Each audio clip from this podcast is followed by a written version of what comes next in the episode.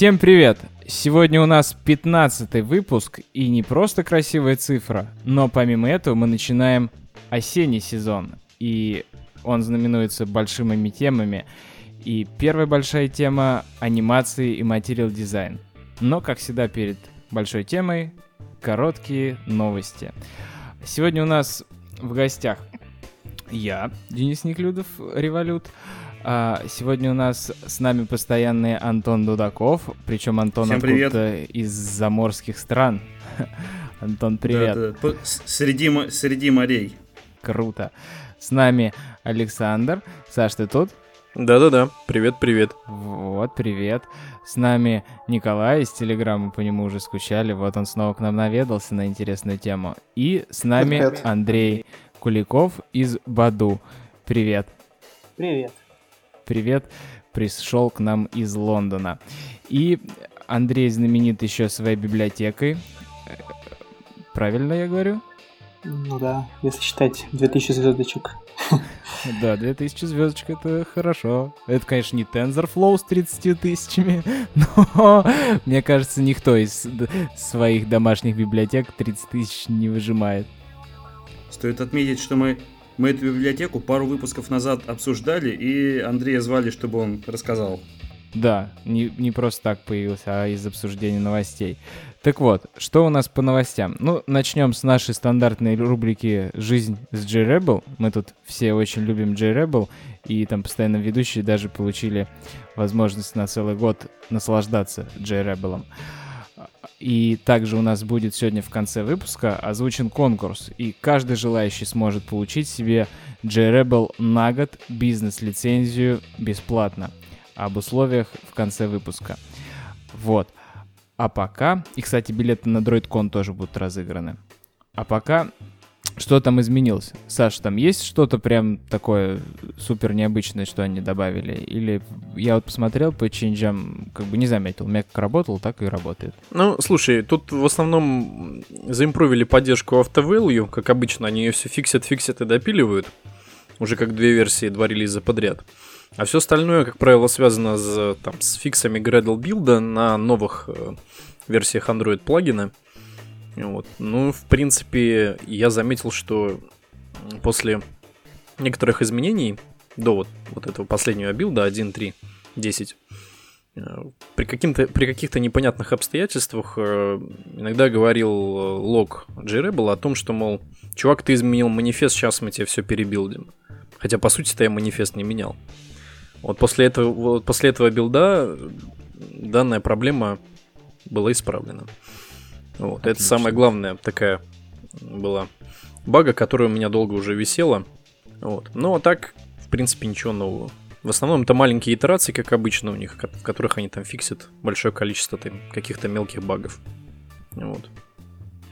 Ну и хорошо. Также они выпустили статью о том, как раз то, о чем мы говорили в одном из подкастов, о том, что делайте J-Rebel вместе с Genymotion, и у вас будет мгновенный сборка изменений и отображений. Но смотри, это, там не статья, там это вебинар. Это ссылка на вебинар, э, на который ты можешь записаться, зарегистрироваться и посмотреть, как можно эффективно работать с JRebel э, и Genymotion одновременно. Ну, вообще... Ну как, как берешь и работаешь? Ну, обязательно посмотрите, если вы еще не приняли решение, нужен вам JRebel или нет. Или вдруг вы не пользуетесь Genymotion. Ну, вообще мы как бы... Да, и возьмите триал. Да. Так, что у нас дальше? А, все видели, что теперь можно встроить в свой, вернее, в общий поиск, в поисковую выдачу, свой контент. Никто, кстати, не встраивал. Николай, ты у нас видел, любитель. Видел, встроил, встроил год назад. Что? Как год назад? А статья-то августовская. А вот так. На самом деле эта штука... Э, ну, давай сначала о чем новость. Новость о том, что Теперь, когда ты в поиске Google, вот у себя на телефоне, вводишь какой-то вот, что-то вводишь, что то ищешь, у тебя может э, в поисковой выдаче выдаться контент из приложений. Вообще это было... Да, диплинки на контент в приложении. На самом деле это было уже давно. И, и это работает через Google App Indexing. И офлайн это работало раньше. Э, про офлайн не могу сказать. Возможно. Я не проверял. Но вообще это Google App Indexing. Google App Indexing у меня уже год как работает э, в приложении в истории. И да, контент он отображается. Контент он есть, и это круто. Что сейчас сделано, насколько я понимаю, они э, в поиске Google, ну, Google Now, они это вынесли в отдельную вкладку «Поиск в приложениях». Если это раньше это было всплывающие подсказки, то есть ты пишешь-пишешь, и оно вот подсказками тебе вылезает, то сейчас, э, помимо этих подсказок, еще появилась отдельная вкладка именно в приложениях. А у меня а еще нету. знаешь чего, Антон? Еще они здесь заимпровили как количество контента, который могут отображать в этом поиске. Его, насколько я вижу, побольше. Да, но как это сделать, они не показали. В приложении как поддержать. True Google Way. Хм. Ну, ну, я думаю, в Да, они говорят, визы. вот мы сейчас сделали в контактах, мы сейчас сделали там э, в смс-ках, а вот скоро еще сделаем в Фейсбуке, скоро сделаем там-то. Вот этот дополнительный контент. Ну, это они, они сделают. Они за нас, что ли, сделают? А мы же хотим, как, прилож... как разработчики, чтобы наше приложение тоже так умели. Я так понимаю, этого стоит еще подождать, ну, 2-3 месяца, и нам дадут, наверное, какой-нибудь механизм. Я так надеюсь. Да, я тоже на это очень надеюсь, потому что выглядит это все интересно, но никакого технического описания, кроме опять всунутого внизу LG в вид 20, нету вид 12. Но будем надеяться, что будет хорошая и удобная реализация. А так-то расскажи просто об индексе. Ну, я так понимаю, почему я у себя не встраивал, поскольку я понял, что это офлайн не работает, и там свою локальную базу нельзя там добавить в поисковую выдачу. Или я ошибаюсь? Офлайн, офлайн. Вот я не уверен. Не уверен на тему офлайна. Но так, ну хорошо, вот я, я проверил, и эта вкладка показывает контент из приложения, именно тот контент, который я проиндексировал через AppIndexing. Кстати, сейчас он Firebase App. Всем, кому надо, посмотрите. Тема интересная. Так, у нас а Android Studio. А, Просто что, тому, кто на островах быстро отдыхает. В iOS есть офлайн, если что, индексация. Р- расскажи, расскажи, какой в Телеграме, как, как работает? Ну, в iOS у нас только контакты ищет. Ну, то есть э, система индексирует контакты в приложении, можно искать контакты в Телеграме, а на андроиде никак нет. Ну, как бы контакты и поиск и так, я думаю, есть в андроиде из коробки, а ничего остального нет, потому что отдавать какие-то сообщения в Google не особо круто. Мы напоминаем, что если вы пуши свои проводите через GCM, то рекомендуемый путь это не проводить текст пушей через GCM, а проводить только айдишник на сообщение, которое затянется вашим, с вашего сервера, когда ваш там, листнер по, Там не по, только пуши, там вот, вот эта вот аналитика у них есть в GCM, она по умолчанию включенная, она очень много данных о пользователях собирает, там вплоть до пола, до возраста, там, не знаю, куча всего. Без спроса. FCM. Расскажи нам. Да, ну просто, когда вот вышел FCM, когда у них вышла вот эта аналитика, я как бы на нее мигрировал, а захожу, значит, в консоль и вижу там полную статистику, там, по количеству уникальных там пользователей, вот это все. Я так удивился, откуда у них такая вся информация и как она что-то передается. Оказывается, что когда вы добавляете себе GCM или FCM, там есть такой App Measurement Service, который по умолчанию включен, его никак не отключить. Ну, простыми путями. Можно только в манифесте а, добавить, что enabled false у этого сервиса, то есть override сделать. А по умолчанию вот он все туда. Ну, то есть отключаемый. Да, ну, то есть вот такими окольными путями. Да, и мало того, в нем краши есть еще, поэтому... FCM-то уже нынче можно использовать как доставку пушей? Я еще, я еще на старом API сижу, на потому что первый опыт был не очень удачный. Я лучше еще подожду полгодика, потом перейду. Ну, когда они совсем деприкейт сделают и за Ну, там дело, дело в том, что как бы версию-то они поднимают, э, вот это вот play сервисов, но при этом старый API они не убирают. То есть старый API, он никуда еще не делся, то есть есть новый и старый, старый можно пользоваться. Потому что когда вышла новая support библиотека, она уже не работает вместе а, со старой версией Play сервисов. И в любом случае нужно переходить на новую. Так, Android Tips and Tricks.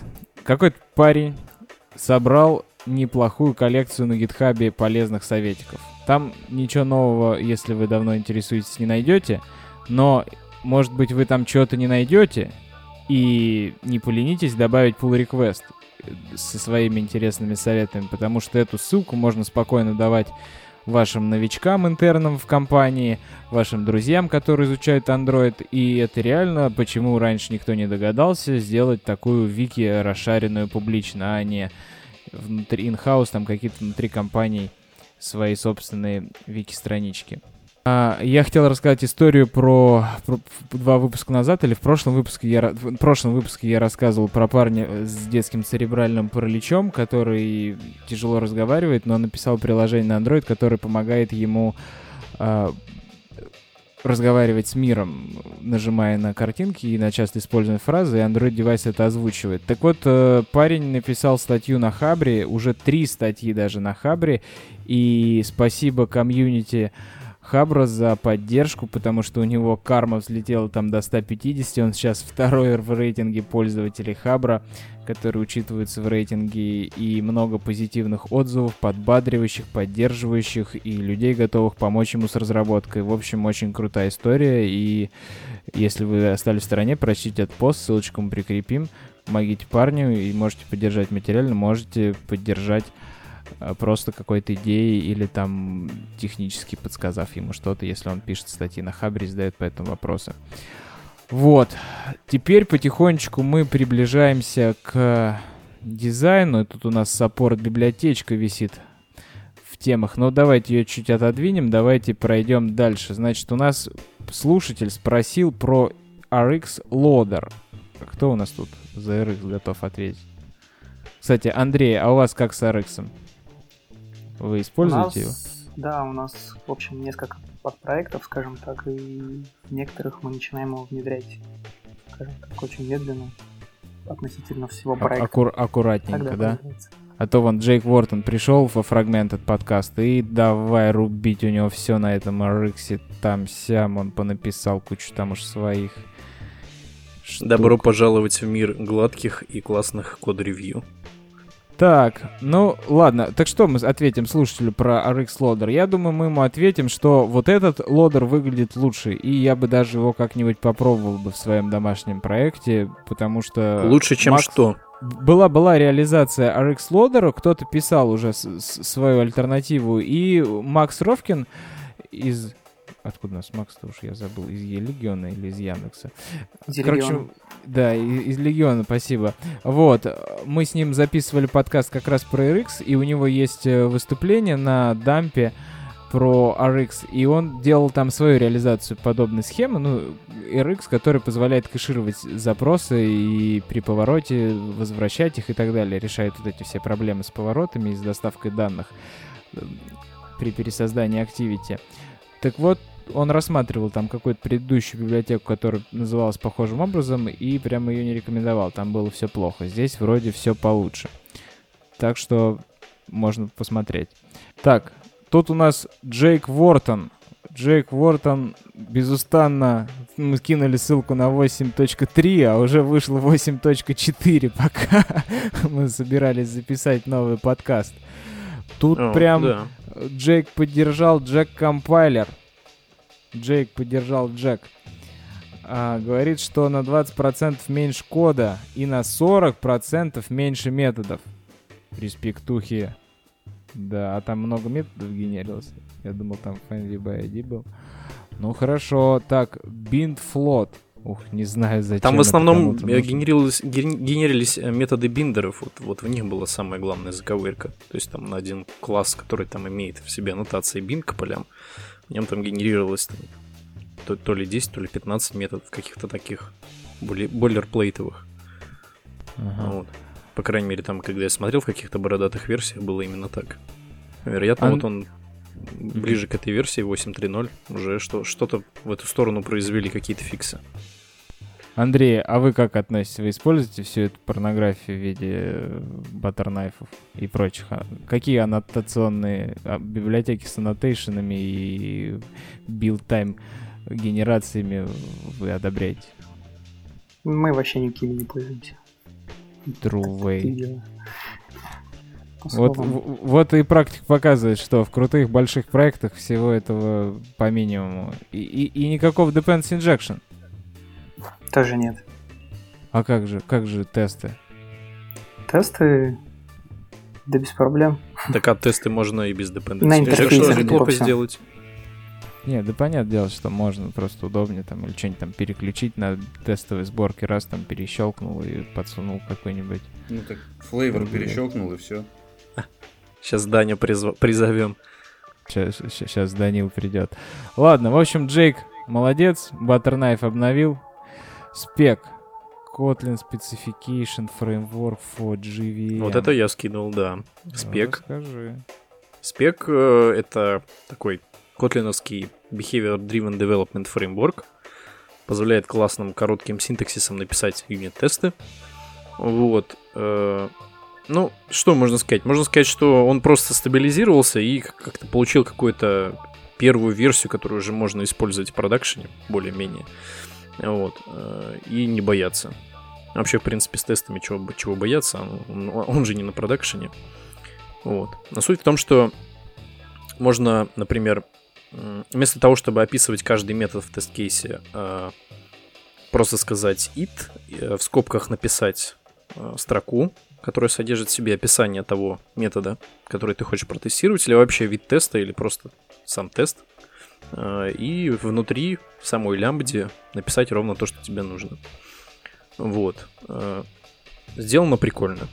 Советую попробовать, если начинаете писать там тесты на Kotlin, а боитесь еще запускать Kotlin в продакшн. Самое оно. Хочешь сказать, э, мы берем свой Java проект андроидный и пишем к нему тесты на Kotlin. Мы так делаем в серфе сейчас. О, вот это прикольно. Вот. Это Ну, можно попробовать. Просто суть в том, что, например, если у тебя не продуктовая компания, либо там продуктовая компания боится там переходить на Kotlin, даже маленькими шагами, типа встраивание дата-классов и прочих таких штук, э, ты просто берешь, подключаешь э, в тестовый environment себе Kotlin, подключаешь спек и вперед. Вот. А, Вообще я смотрел под капот, там ровно то, что находится в JUnity, исключая там вот эти вот накрутки в виде там лямбды и вот этого, вот этих вот всех штуковин. Вот. Поэтому это самый раз для того, чтобы ощутить всю мощность Котлина и там, не бояться в продакшн. Да. Звучит круто. Стоит того, А чтобы ты- попробовать. Посмотри синтаксис, там вот по ссылке, э, там вот в Home, да, можно посмотреть, Мгм. там типичный те- тест-код. А, ну сейчас же у тебя в пальмах, Антону сложно.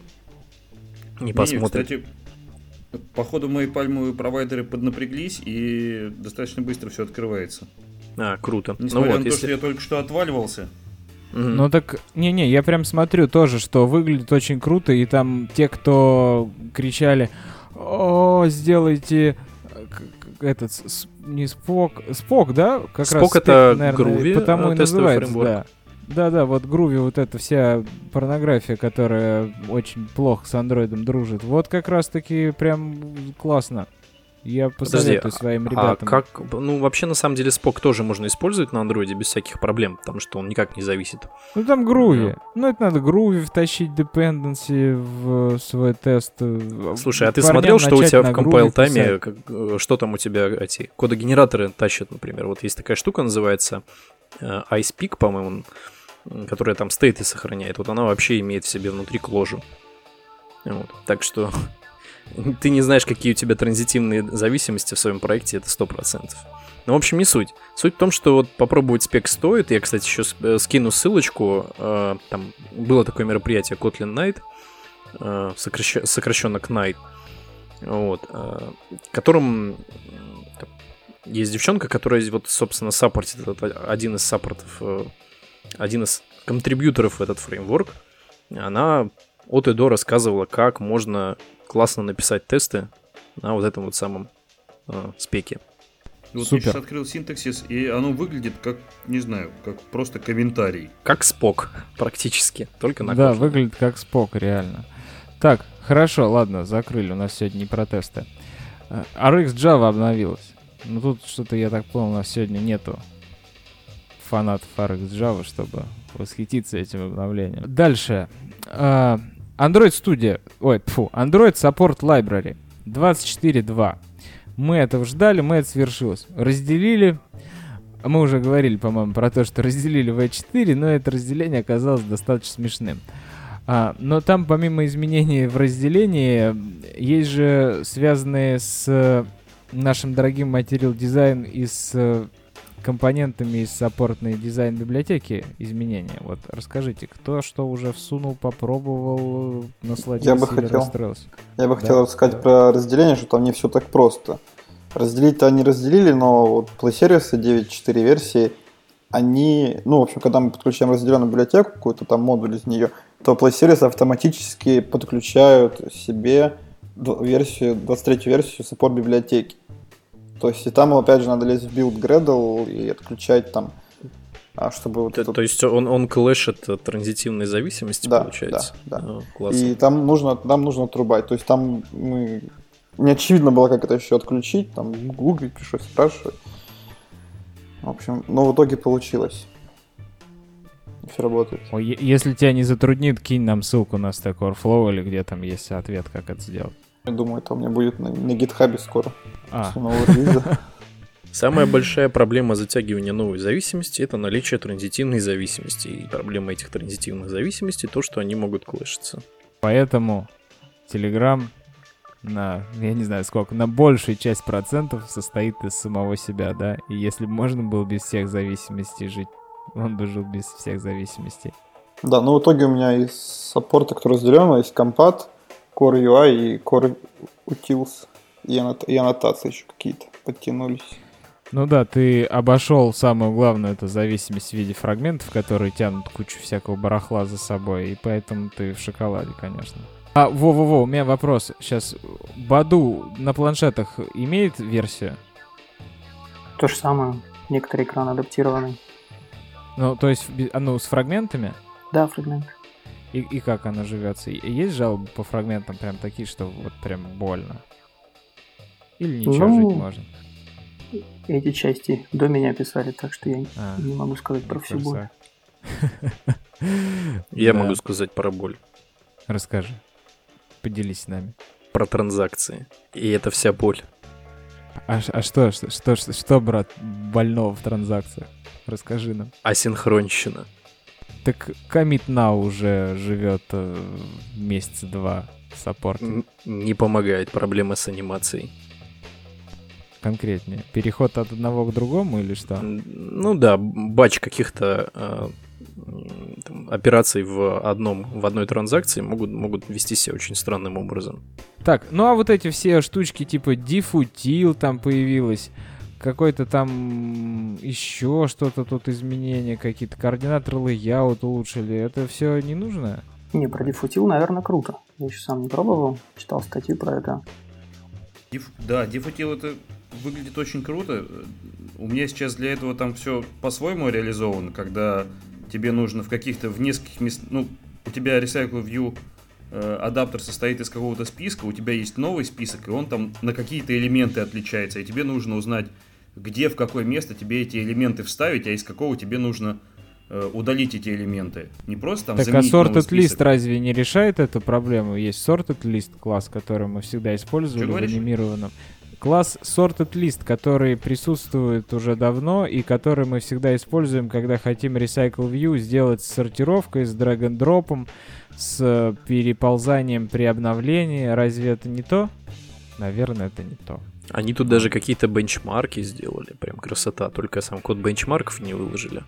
А До этого нравилось Recycle View использовать Stable ID, про то, что ты, ты говоришь, что у тебя в адаптере есть Stable ID, и указываешь для каждого элемента какой-то Stable ID. Они должны быть уникальные, это лонги, и просто вызываешь notified set changes, и вроде как это работает не хуже, чем вызывать notify item changes и все такие и это очень упрощает работу с анимацией. Он всегда сам понимает, какой элемент во что перешел. Так а, а что дефутил-то решает, чего не хватало? Или надо было все равно руками, а теперь он... Ну, если использовать Stable ID, ничего вообще делать не надо, ты просто не паришься, говоришь notify set changes. Видимо, все-таки это не настолько оптимально внутри, с точки зрения выполняемого кода, и они вот дефутил пытаются припихивать. Видимо, надо переходить на дефутил. Да, теперь он использует э, ON вместо тут э, замысловатой формулы, которая была раньше. Ну, хорошо. Ладненько. Вот, кстати, снэк-бар теперь отображается поверх navigation бара. Это, конечно, звучит страшно. Мне кажется, ничто не должно отображаться поверх navigation бара. А если у тебя снэк-бар хочет отображаться снизу navigation бара, то значит ты забыл добавить отступ. Это, конечно, они шутка. Нет, там просто баг некрасивый, когда он тебе как-то странно из ниоткуда появляется, когда у тебя прозрачный navigation бар. Скорее всего, это про эту проблему. Ну да, да, у меня не тоже будет из ниоткуда стоит... появляться. Да, у меня тоже стоит прозрачный navigation бар, и у меня я брал, собственно, у меня фрагменты, но в родительской активити там отображение снэкбара определялось, и я там брал просто get window, get content и привязывал к нему. Ну, естественно, он вылезал под navigation баром такой внизу там под ним вылезал, но я просто взял и определил, что если у нас API такой-то и, соответственно, прозрачный navigation бар, то значит поднять, добавить ему нижний маржин. Ну, как бы хорошо, что они упростили жизнь. В принципе, не такая уж и большая была проблема. Окей. Так, ну давайте же перейдем к нашей основной теме. Вот первый у меня вопрос – первый у меня вопрос про вообще в целом материал дизайн. Вот, кстати, у всех же в приложениях он? Или вы считаете, что нет? Видимо, у всех. Да.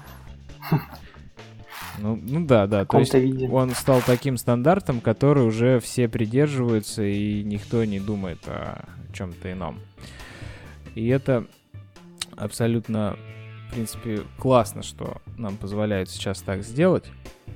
Но мне кажется, все-таки следовать слепо дизайнерам не стоит. Хотя, конечно, мы тут не дизайнеры, чтобы думать, стоит им следовать или не стоит. Но приложения, которые чуть-чуть отходят и вносят свое какое-то творчество, выглядит интереснее. Или же надо рубить прям вот как, нариса... как, как описали, и никаких э, изобретений сверху не стоит делать. Мнение на этот счет. Не, ну я бы сказал, что материал дизайн тебя никогда ни, ни в чем не ограничивает, скажем так. Он тебе дает какое-то общие правила, просто для целостности. Но ты всегда можешь это отобразить по-своему. Просто раньше там все было синее и черное, а сейчас любые цветастые. То есть свободы для твоего выбора много у дизайнера. Да, но вот когда ты, например, берешь девайс с Mi, Mi UI, а да, MI UI, и там, соответственно, все вроде плавненько, красивенько, но ты понимаешь, что это вообще не материал дизайн. Но при этом все достаточно симпатичненько, аккуратненько сделано. Вот но нету ripple эффектов, нету тени, нету ровных рубленых линий в компонентах.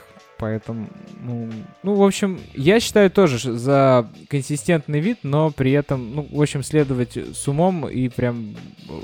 Самое крутое, что мне нравится в материал дизайн, вот, например, у меня есть приложение Financius, open source проект, который по управлению финансами а, стоит.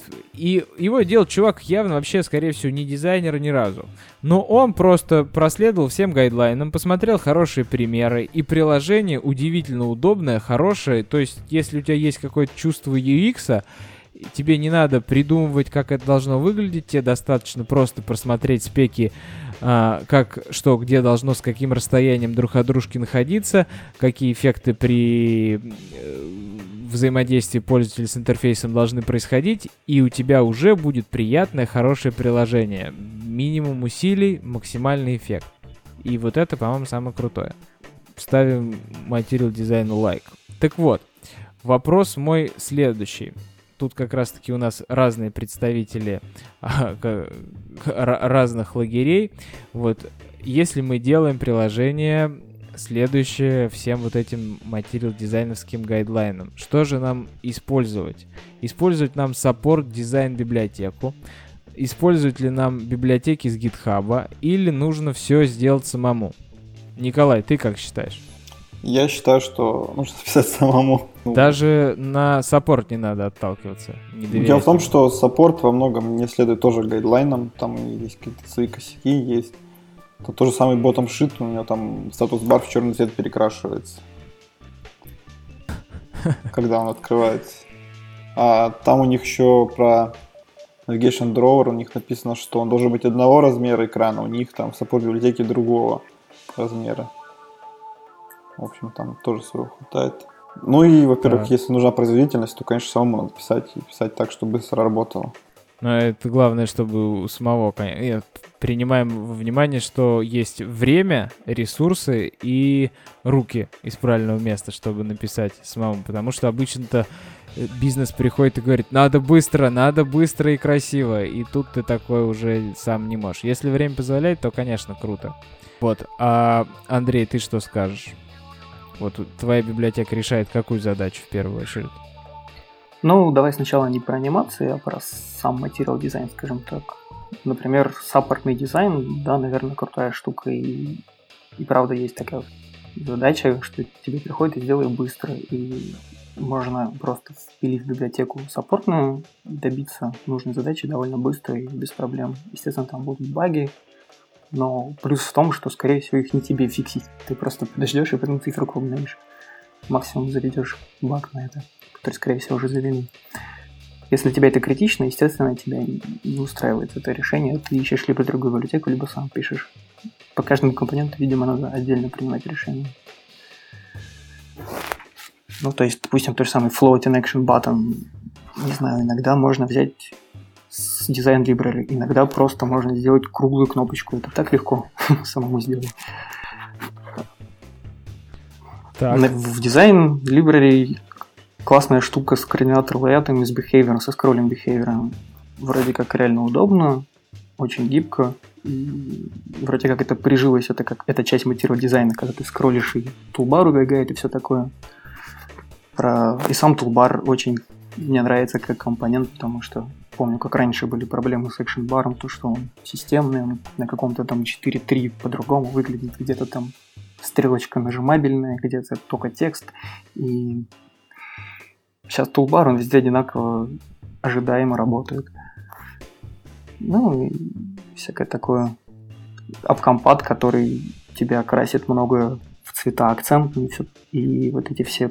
Это в основном в большинстве задач круто работает. Иногда начинаются косяки, и ты пытаешься понять, какой, какой атрибут куда приходит. Какое-то там неактивное состояние чекбокса. Пытаешься его раскрасить, потому что оно там серое на белом, его не видно. И вот много таких вылезает, конечно, проблем. Ну Но да, для как- среднего приложения оно упрощает и экономит время. Да, но потом, да, вот как раз ты абсолютно правильно заметил косячок, который может произойти. То есть ты сэкономил вроде бы кучу времени, а потом тебе говорят, что надо вот, вот этот момент закастомайзить, и ты понимаешь, что нет, разобраться, пройти по всем сорсам и подменить какой-то жалкий мелкий стиль, нужно совершить три круга ада, и ты берешь и делаешь свое, потому что это жутко неудобно, там какой-нибудь search view, закастомизировать или еще что-нибудь. Да, И- еще недостаток нет документации про это, когда ты реально не знаешь, какой атрибут применится к чекбоксу тому же самому. Это можно где-то там на гитхабах найти, в каких-то гистах, как это сохранялось. либо- Ну, то есть Google недостаточно информирует, как это настраивать, да. Плюс ты обновляешь ее, и она уже так не работает, как раньше, а тебе там надо обновиться, чтобы еще какую-то штуку там в другом месте подтянуть из новой версии, и поэтому зависимость вот это тоже опасно. Да, есть такая история, абсолютно верно мы заметили, поэтому нужно быть очень аккуратным э, с использованием саппорта. Ну, если не нужно кастомизировать, то проблем нету, но если там есть какая-то особенно сильная кастомизация, то могут возникнуть большие проблемы. Поэтому осторожнее, осторожнее. Ну, а гитхабовским библиотекам, мне кажется, основная проблема в том, что нужно посмотреть, как там что сделано, и часто там сделано гораздо больше, чем нужно. То есть, когда ты тянешь библиотечку, чтобы решить свою задачу, вместо того, чтобы посмотреть, как в этой библиотечке просто решили задачу, ты тянешь кучу ненужных методов, а методы у нас под расчет, кучу ненужных э, каких-то ресурсов, зависимостей, еще кто-нибудь впилит какой-нибудь, не дай бог, лох, который вообще там делается в, интерп... в большой Java, зачем он тебе тут нужен, я... или еще что-то там, какую-то неведомую зависимость притянет. Ой, например, популярно было многие библиотечки такие, которые для какого-то UI компонента решили бэкпортнуть все подряд и нанял Android туда вставляли, хотя уже давно c 4.0 пишет. Вот да, либо. да, и ты тянешь на Android. Да, абсолютно правдивая история, которая реально существовала. Да и до сих пор существует. Ну вот, поэтому я считаю, что чем тянуть, лучше глянуть, как там сделано, и сделать у себя там, например, ты хочешь там Parallax List View, Возьми ты, посмотри, как он сделает параллакс, умнее только станешь, чем будешь э, тянуть зависимость, и все равно, все равно, когда вылезет бах на какой-нибудь Sony, неведомой Xperia прошлой, или Samsung, или Xiaomi, тебе придется залезть с арсы, тебе придется форкнуть и сделать самому, поэтому сделай это сразу. И часто там делают сразу хуже, чем ты бы сам мог написать. Да, да, поэтому как бы вот все, все, все мы упираемся, что если большой продакшн, то никаких зависимостей, все свое и как бы, а, лучше будет в тысячу раз, надежнее. Но есть хорошие библиотеки, вот, но немного а, и не всегда. Самоделки выручают. Так, ну давайте пойдем, наверное, по компонентам и будем вспоминать, кто как делает, кто что советует делать. Вот прям самое простое поле ввода. Оно простое, но при этом очень сильно изменилось со времен выхода Lollipop, когда дизайнеры Android и спасибо им, придумали красивые, удобные поля, потому что эти тосты, которые люди городили, когда не соответствовал по, по, значение в поле ввода с тем, что пользователь вводит, и надо было как-то оповестить его. Это был, конечно, жесть. Кто-то как-то посимпатичнее при, прикручивал, но бу, все были костылили по-своему.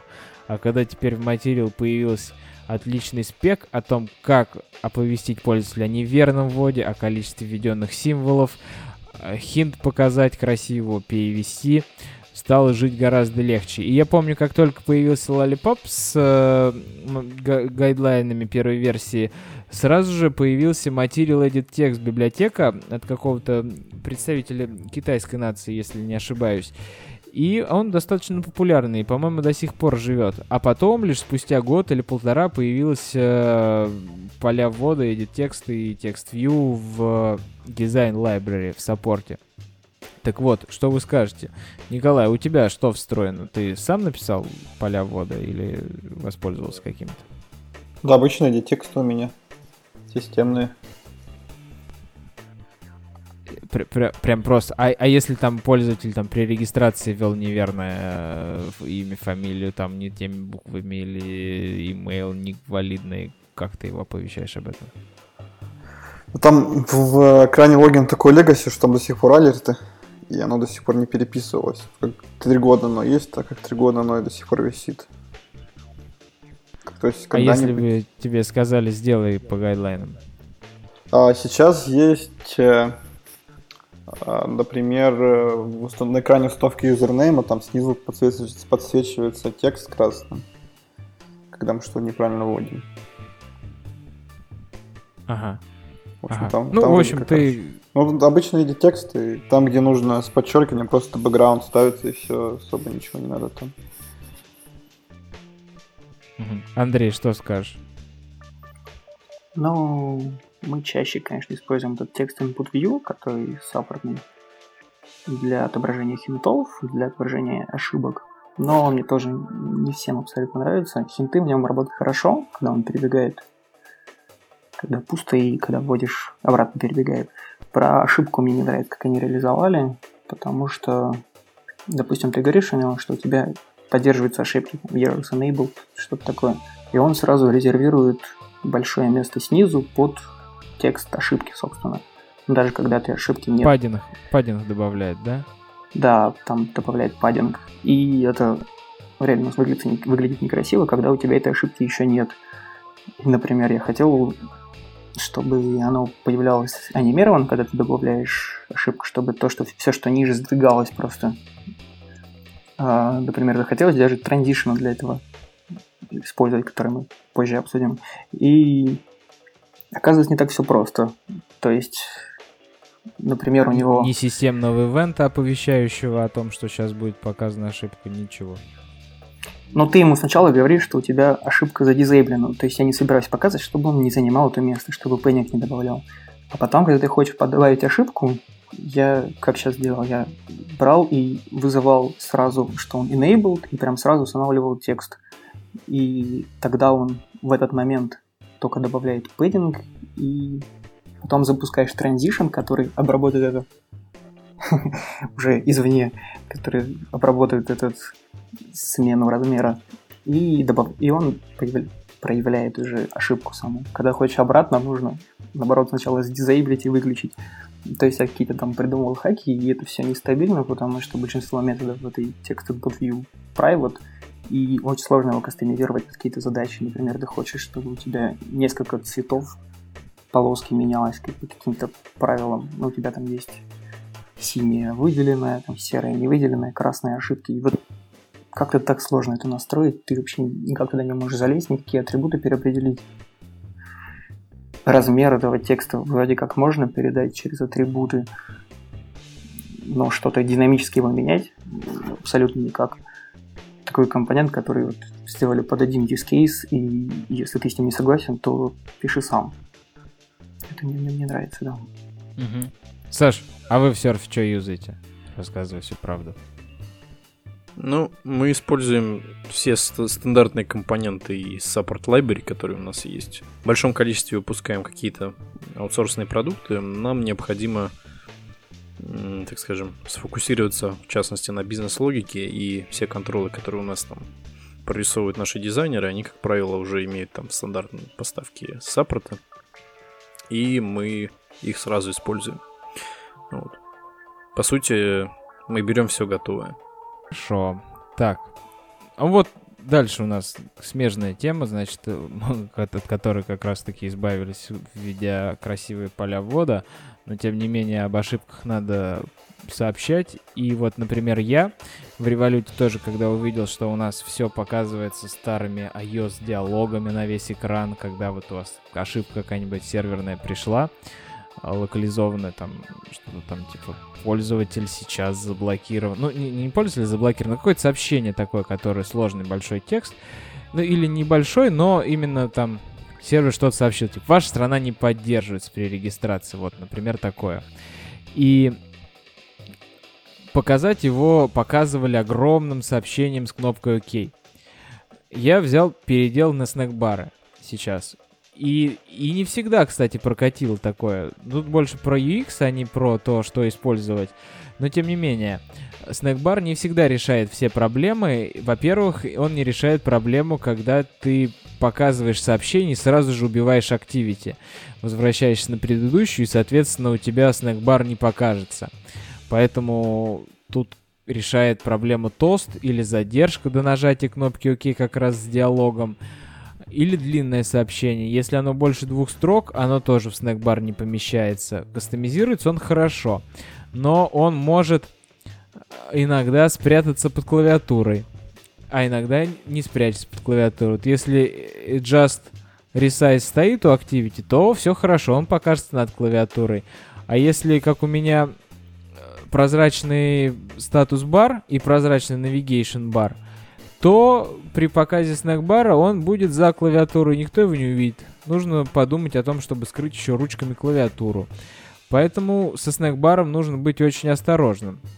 Так-то, конечно, он гораздо приятнее, чем убогий тост, который не привязан ни к чему, который висит неизвестно сколько, и выглядит ужасно. Его, по-моему, только Linguleo кастомизирует из популярных приложений. Я вообще очень редко вижу, когда кто-то тост кастомизирует. Зато легко показывается, можно показать из любого места.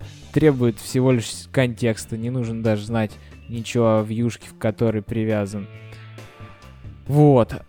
И вот как раз-таки об информационных полях. У кого какой опыт и кто где выводит. Давайте наверное, также по тому же кругу пойдем, и в следующий тоже пойдем. Давай, Николай, тебе слово.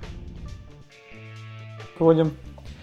Ну, какое-то сообщение, например, от сервера пришло с ошибкой, и тебе нужно оповестить пользователя, ну, в UI отобразить, э, Ну, не, не привязано конкретно. В разных местах опять так же по-разному. Говорю про установку юзернейма, там вводится ошибка, опять же, красным подпольным ввода. По дизайну. Где-то до сих пор вводятся алерты обычные, алерт-диалог. Да, и в принципе... А, ну где-то есть даже тост старый. Ну, в общем, везде по-разному. Ну да, еще же Legacy тоже не дает покоя, помимо того. Ну и вот контексты, конечно, разные. Андрей, а у тебя какое мнение насчет этих окошек? Я кстати, не согласен с тобой, что ТОС устарел. То есть вот в чем, на мой взгляд, основная суть снэкбара в том, что у него есть какой-то экшен баттон, как минимум один. То есть ты, допустим, удалил что-то, у тебя есть undo кнопочка. То есть вот зачем для информационного сообщения, типа там сообщение отправлено или что-то такое показывать снэкбар вместо тоста, я не вижу причин. Видимо, визуально кому-то не нравится. Ну, не знаю, Ну да, снэкбар такой меня красивый никогда не- снизу. Раз и не, выскочил. не бесили, скажем. И Activity, ты нажал бэк, а тост еще висит. К чему он висит? Ну, ладно. Ну, короче, если он не... Ну, ты вот только что говорил, что наоборот проблема, что тебе снэкбар на- пропадает, когда Да, ты да, Activity ну то есть всегда. А вот, Здесь- кстати, да. Здесь как раз определенное время, и его будет видно пользователю. И, и поверх клавиатуры, и все такое. еще, кстати, про снэкбар. Вот, например, в Google Photos меня так бесит, когда ты берешь и нажимаешь на кнопочку какой-то фотки удалить, и у тебя вылезает снэкбар и сдвигает кнопочки твои удалить. А ты как раз вот рука у тебя была под кнопкой удалить, и ты хочешь удалить следующую, а нажимаешь на undo, потому что она вот вылезла в это место. True Это story. так плохо с точки зрения UX. Это вот самое ужасное применение снэкбара, которое я видел пока.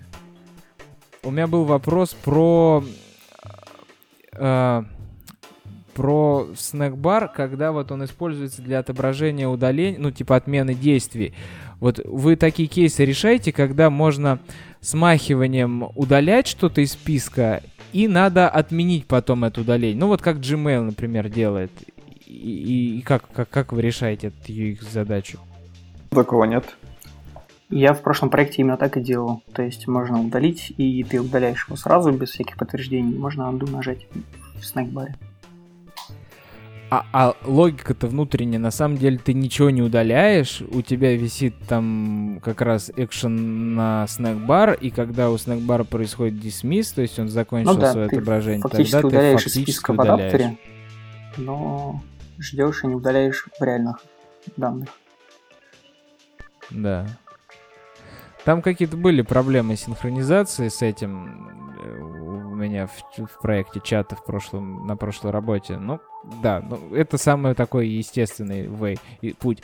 Но опять же, там, если, а если 7 элементов смахнул, тоже не, не очень удобно все сложить, что-то там не забыть. э, г- Геморройный про- Ну, И то есть у тебя процесс. undo только для последнего, да, измененного. И, и- или последнего измененного, или надо их сложить все семь штук, сохранить где-то, не забыть, что вот именно их мы восстановим, а то, то которое уже удалили, удалили. И вот это все, в общем, надо аккуратненько с этим быть всегда. Да. Но такой кейс есть. Я, кстати, видел, там кто-то вчера выкладывал на Android Weekly iTouch Helper, или как называется вот эта штучка, которая у Recycle View отвечает за то, чтобы смахивание добавить удобное. Э, Так оно по умолчанию есть в Cycle. Да, да, да, да, да. Саппорт. А там было расширение, там было расширение ее, которое делало как в Gmail. Вот, по-моему, это же не, не материал дизайн штука, когда ты можешь э, сдвинуть в бок элемент э, листа, и там появятся экшены. По-моему, основной принцип материал дизайна, чтобы ничего не появлялось внезапно, чтобы все было осмысленно, а дальше а, ты можешь делать все, что угодно с этим. Ну смотри, видимо, это можно считать уже частью материал дизайна, как минимум, потому что в последнем андроиде каждое уведомление можно подвинуть в бок, и там будет шестеренка вылезет. Ну, кстати, да, кстати, да, notification же действительно так и стали жить, что там настройки спрятаны в боку. Ну вот, ну, в общем, появилось такое решение, которое там не надо что самому придумывать, там уже все за тебя сделано, и на Recycle View раньше был такой только для List View, или надо было самому придумать, а это вот готовое решение, и можно посмотреть, как это сделано, и сделать у себя. Хорошо. Разобрались. Вот, кстати, дровер, значит, дровер, дровер, дровер. В Баду есть дровер, вы используете? Или да, есть. И какой-то там самописный. Ну и как бы ты окей с ним. А, кстати, ну и в Телеграме же тоже дровер жив и живее всех живых. Не, мне нравится этот паттерн лично как пользователю. Я к нему привык. Ну, если такое большое приложение, ведь согласись, что если часто он не нужен, когда у тебя 4 пункта, то можно было бы и без него, не надо прятать куда-то в бок ну да, вот всё. там этот ботом shift хорошо зашел, когда у тебя несколько вариантов. Таб-бар, то есть? Да. Таб. Ну я не, не про табы сверху, а табы снизу, вот, который недавно Недавно Кирилл добавил. вроде он Бо- называется. бо- А, Bottom даже sheet это не другой. bottom sheet, Щас- bottom щас sheet мы какая-то штука, которая вылазит, когда ты Ну, её это двигаешь. bottom sheet замена алерт там. Да. Столько названий. Да, да, да. Вот. Ну вот, поэтому с дровером, да, я тоже считаю, что нужно быть осторожным и не, не злоупотреблять. Не надо туда прям сразу первый такой строить дизайн приложения от дровера. Все-таки нет смысла. Вот. И... Ну а так-то, конечно, вот эти красивые штуки, которые сделаны в гугловых приложениях со сменой аккаунтов, это приятно, в дровере хорошо выглядит. И, Facebook-то неспроста, ведь если вспомнить, откуда появился Navigation Drover, он появился из Facebook, когда они там в, наверное, году 2012 еще взяли и засунули все свое гигантское меню вот в эту вылезающую, и назвали ее там слайдинг panel или что-то такое. Еще, по-моему, я даже не боюсь сказать, но мне кажется, в iOS это впервые было сделано. Потом пол приложения iOS перешли на него и половину приложения Android. А потом Google взяли и затянули ее к себе. Вот, как паттерн дизайна. Bottom sheet. Bottom sheet это тема про то, что если у нас нужно показать выползающее меню, а, которое и пальцем вытягивается, и то есть на, чуть-чуть может вылезти, а может пальцем растянуться снизу на весь экран. Например, Google Maps так делает, когда мы нажимаем на маркер, появляется небольшая информация, но мы можем его взять и посмотреть полную информацию о месте, вытащив вверх. Или просто у нас, когда мы нажимаем расшарить, вылезает снизу панелька, и это как раз-таки вот типа bottom sheet. Коля, а у тебя он э, свой или... Ну, я уверен, у тебя свой. Шит, да, у меня свой. Вот. А ты, кстати, у тебя, я сейчас не вспомню так на глаз, анимации всех этих появлений снизу у тебя какой? Прям от нуля до 100% крутишь? Или же как вот клавиатура они показывают, когда там с серединки он начинает подниматься и из прозрачности в, в полную, в, в альфа единичку уходит? Это у меня он снизу вылазит. Там как, как и все стандартные, которые в системе есть. Ну, если там, допустим, смотреть intent sharing, они же все снизу вылазят. Вот да, у меня интент это шаринга точно так же. ужасно работает. Интент шаринга вообще У меня и, и закрытие свайпом есть, и выскраливание наверх, если контента больше. А чем тебе не нравится интеншаринг? Интент шаринга висел всегда у меня. Вот, по-моему, на седьмом только они сделали какое-то асинхронное его отображение, а всегда он проходил проходил по package менеджеру, собирал все обработчики интента и очень долго загружал, если много приложений, и потом такой лаг, и потом бах такой выехал, не, неожи- наконец-то. Король пришел к своим подданным. Мы его так долго ждали. Вот, мне это очень бесило, и вот только в седьмом андроиде он стал появляться быстрее. Это... Это такое наболевшее мое. А вообще, я помню, тоже еще, еще в серфе работал, года три, наверное, назад было. На Google Плюсе кто-то выкладывал о том, как работает клавиатура в Google, и с тех пор меня зацепила эта тема, и я всегда стараюсь следовать о том, что клавиатура выскакивает анимированно как раз-таки не снизу прям полностью и такая медленно выехала, а она создает эффект, как будто бы она выехала абсолютно снизу, а на самом деле там идет последний там 40% движения или 30%, и они, ну, и, соответственно, она из э, нулевой альфа в единичку выскакивает мгновенно, и поэтому создается ощущение, что она снизу появилась, но просто не, не, то, то положение из низа так быстро двигалось, что глаз как будто бы не заметил. В общем, выглядит отлично, и я стараюсь свои ботом-шиты вы, выводить с такой анимацией, и мне очень нравится она. Действительно тут, тут надо важно сказать, что вообще анимация это не про то, что анимация ради анимации, а просто чтобы показать, что вот отсюда появилось то-то.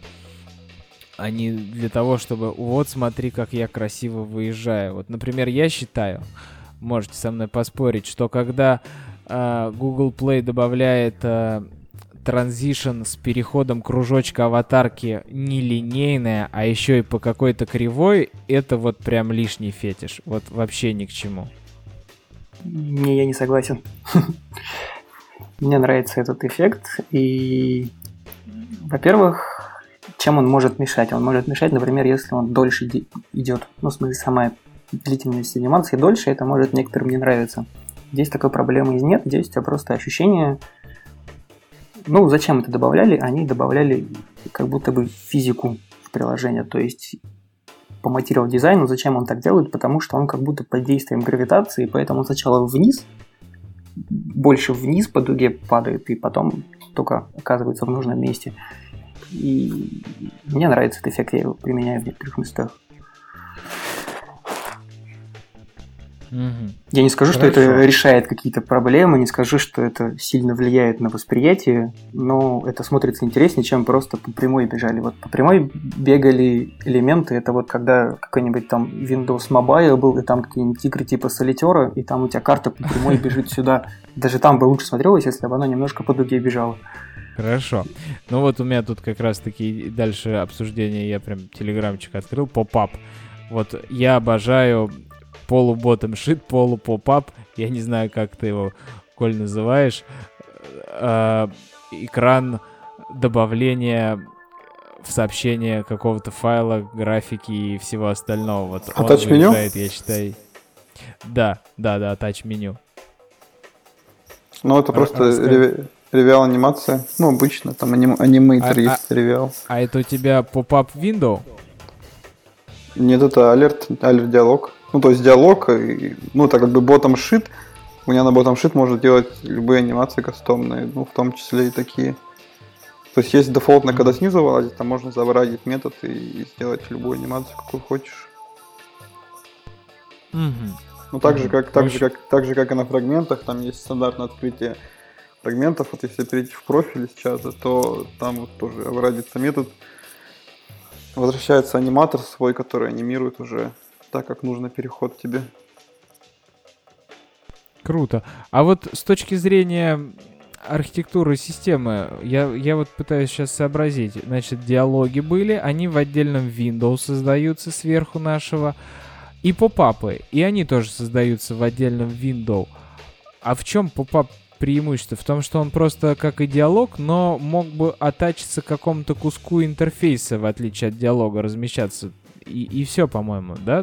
Ну, поп-ап это вот, видимо, ты, ты имеешь в виду тот, который вот там по трем точкам, да, открывается в чате сверху. Ну, его используют чаще всего, да, вот э, в overflow меню. Да. Я как думаю, поп-ап, у него просто там есть логика, что он закрывается там по клику извне. Когда, то есть у него такая и, и диалог логика, что он должен появиться, сделать какое-то действие, и он должен закрыться. Ну, как бы, в принципе, attach меню тоже подходит, но я тоже не знаю, как, как объяснить-то, почему в итоге так. А, ну, в общем, в popup в popup window есть лишняя логика, которая не нужна вот чисто вот таких диалогах, которые с нее вылазят, только из, из этого соображения. Но, по-моему, сам popup window надо посмотреть. По-моему, тоже от диалога наследуется. Не, не, не помню. Я точно помню, что когда я писал Espresso-тест, и у меня был такой кейс, что из диалога открывался popup window, и я такой бах, и смотрю, а у меня, оказывается, три window в данный момент отображены, и я такой, блин, а там из экспресса достаточно геморройно достучаться до соседнего window, не, не того, который к Activity, а тут он третий, и я не ожидал такой подставы, и с тех пор я вот знаю эту историю. Это общем, да. Это же PopUp Window это отдельный класс, но если посмотреть код, у него там очень много логики, которая не нужна в обычном алер диалоге. Все-таки bottom sheet, он замена алер диалогу идет. То есть, если там раньше долгое нажатие было в списке диалогов на чат, появлялся алер по центру экрана, то теперь bottom sheet снизу вылазит. Там даже когда, Ну, да. когда вот делали, Google делал ревью дизайна приложения, они когда советовали, что поправить, когда после матери- внедрения материал дизайна, они говорили, старайтесь везде аллер диалоги менять на bottom sheet снизу, который вылазит. Ну, мне кажется, не все делают. Ну, то, а, а- а есть какие-то там в гайдлайнах примеры, когда, допустим, у меня, ну, yes, no и, и текст, ведь ты же не заменишь на bottom sheet, это же все равно останется... э, Что еще раз? Ну, аль- у это- yes, обычно no аллер с текстом, и- конечно, нет, да. Да. А когда там большое количество кнопок, интерактивных элементов, Ну, ну когда да, да, наверное, снизу. Ну и плюс, плюс еще в чем преимущество это ботом шита основное? Потому что он снизу, ботом, а значит пальцу легче дотянуться до него. Ведь когда большие телефоны, все, все сложнее и сложнее тянуться вверх к диалогу. Поэтому у него есть еще и такой плюс. Ну и ботом шит не будет с edit текстом, потому что все равно он тогда уедет наверх из-за клавиатуры. Тут еще, наверное, такое Что? правило, когда диалог, когда ботом шит, допустим, диалог всегда, когда у тебя будет кнопочка ок, что-то какое-то применение каких-то данных. То есть легко снизу вывести список, в котором ты можешь опционально нажать на что-то, либо его убрать. Но если тебе надо реально ввести какое-то поле и нажать ОК, тут лучше... Это как бы блокирующее действие, которое вылезет поверх. Мгм, мгм. Еще могу Ну да, сказать да. про Pop-Up Window. Да, это такая штука довольно неудобная на самом деле. Э, Например, во-первых, очень сложно анимации добавлять в них. Когда ты хочешь менять размер этого Pop-Up Window, все, что ты можешь сделать, это установить там новый XY, скажем так, и ширина, высота. Но ты никогда не сможешь там что-то аналог транслейта сделать, чтобы анимированно сдвигать его только по пикселю, там никаких флотов, всяк такое, он релейаутится постоянно будет. Еще, но какой у него плюс, он как раз потому что отдельный Windows, например, он может быть поверх поверх э, клавиатуры, поэтому часто в мессенджерах делают, например, у тебя клавиатура, а ты хочешь показать какую-нибудь панельку со стикерами, ты показываешь это window, чтобы у тебя это можно было поверх клавиатуры показать и легко переключаться между стикерами там и клавиатурой, например. Она будет одного размера, тоже делал в одном месте подобную логику. Или, например, в прошлой фирме я работал, новые облачные технологии называлось, мы там делали свой редактор документа, что-то типа Google Docs, в общем. И там у нас было свое поле ввода, в смысле соп кастомный, это Surface View был. И нужно было сделать прямо над клавиатурой. Мы еще рисовали сами пинчики, ну то есть такая капля, за которую ты двигаешь курсор. И вот если у тебя это будет просто вьюшка в твоем лейауте, в твоем Windows, она никак не сможет нарисоваться поверх, поверх клавиатуры.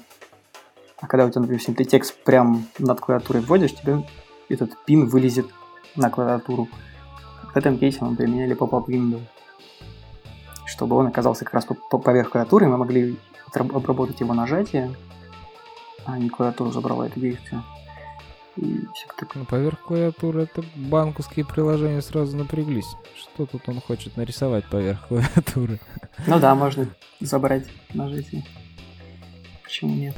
Тра- Transparent там, pop-up window. Да, хорошо. Так, ну вот, значит, появляются они у нас. А, и для этого у нас есть ревил эффект. Я так понимаю, он не поддерживается без каких-то костылей на старых версиях, да?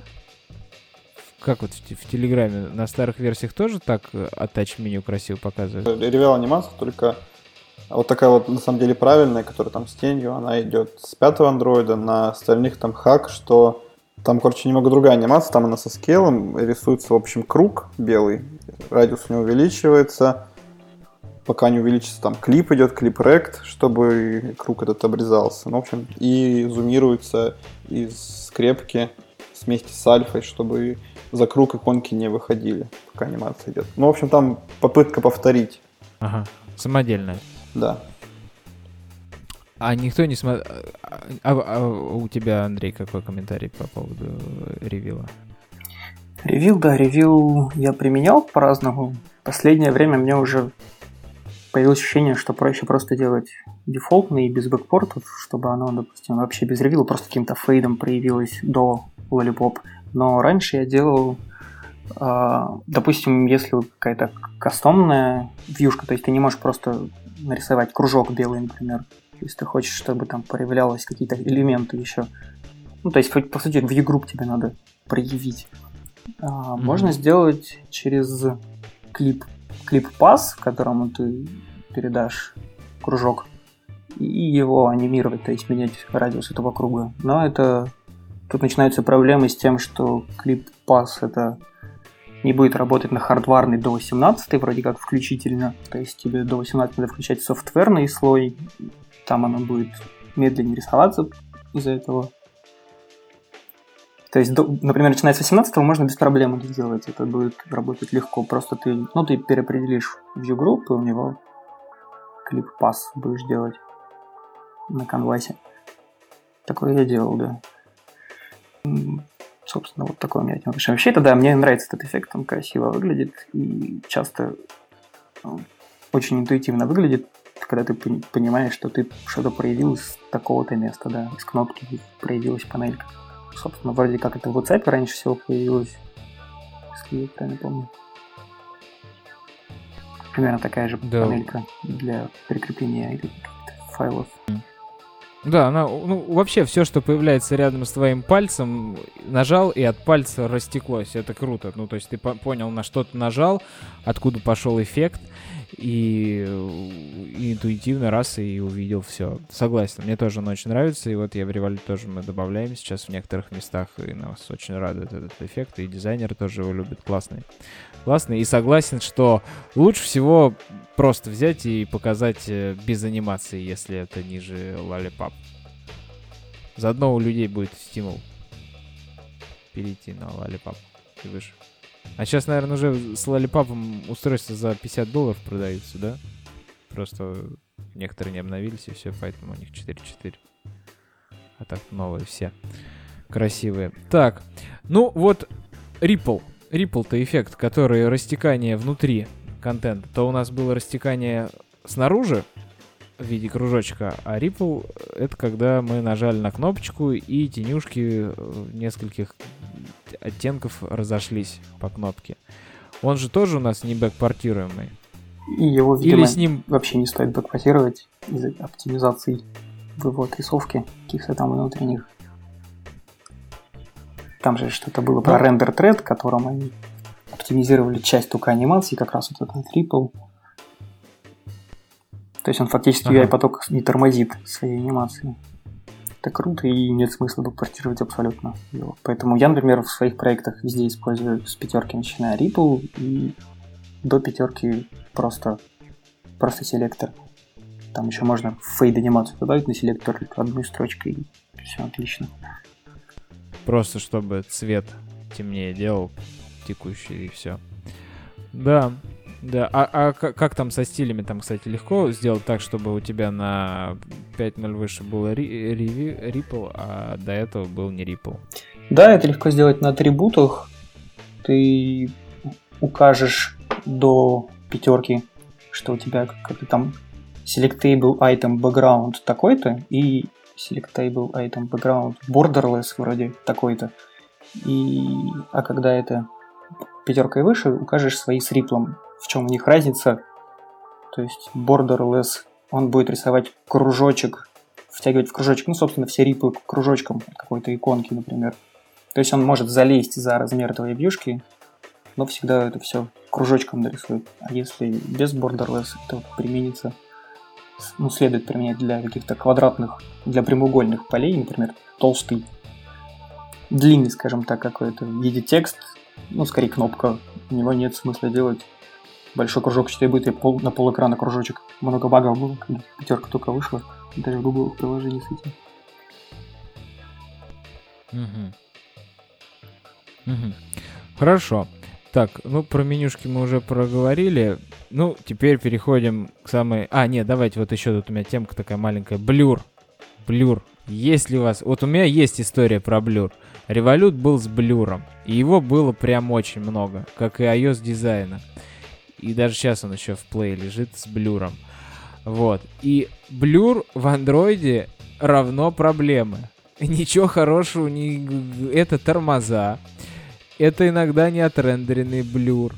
Это, ну, в общем, основное, это, конечно, тормоза. То, что система должна что-то там вьюшку взять, битмап этот отрендерить, даже если он рендерится через нативный этот, э, как он называется, то, что из головы вылетело. Э, что-то рендер там было. RenderScript. RenderScript, да. Через RenderScript. Все равно ничего доброго не ждите от блюра. Вот не iOS, не надо вам блюр. Вот моя такая позиция. Вот я не знаю, что там, а, Андрей Николаев, вы там использовали его где-нибудь? Ну, про себя могу сказать, что я тоже против блюра полностью. Это вам не iOS. И и, во-первых, да, это тяжело, и зачем это нужно, собственно. Просто какие-то прозрачности, если ты хочешь, вполне решает проблемы с точки зрения ди- дизайна. И, например, в Badoo у нас блюр есть только на уровне битмапов, если ты какую-то аватарку хочешь заблюрить. Ну, то есть у тебя битмапы приготовятся, и когда в MHV уже будет заблюрено. Ну, то есть сами вьюшки будут... Я против. Ну, где-то использовался RenderScript давным-давно.